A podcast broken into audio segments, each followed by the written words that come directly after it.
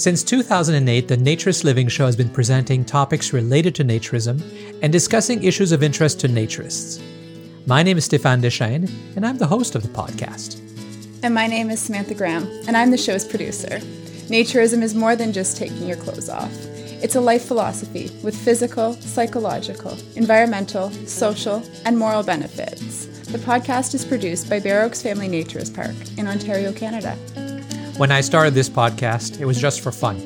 I enjoy playing with technology. I never expected that I would last this long, nor did I think that I would get so many listeners. But I've never run out of topics or subjects to interview.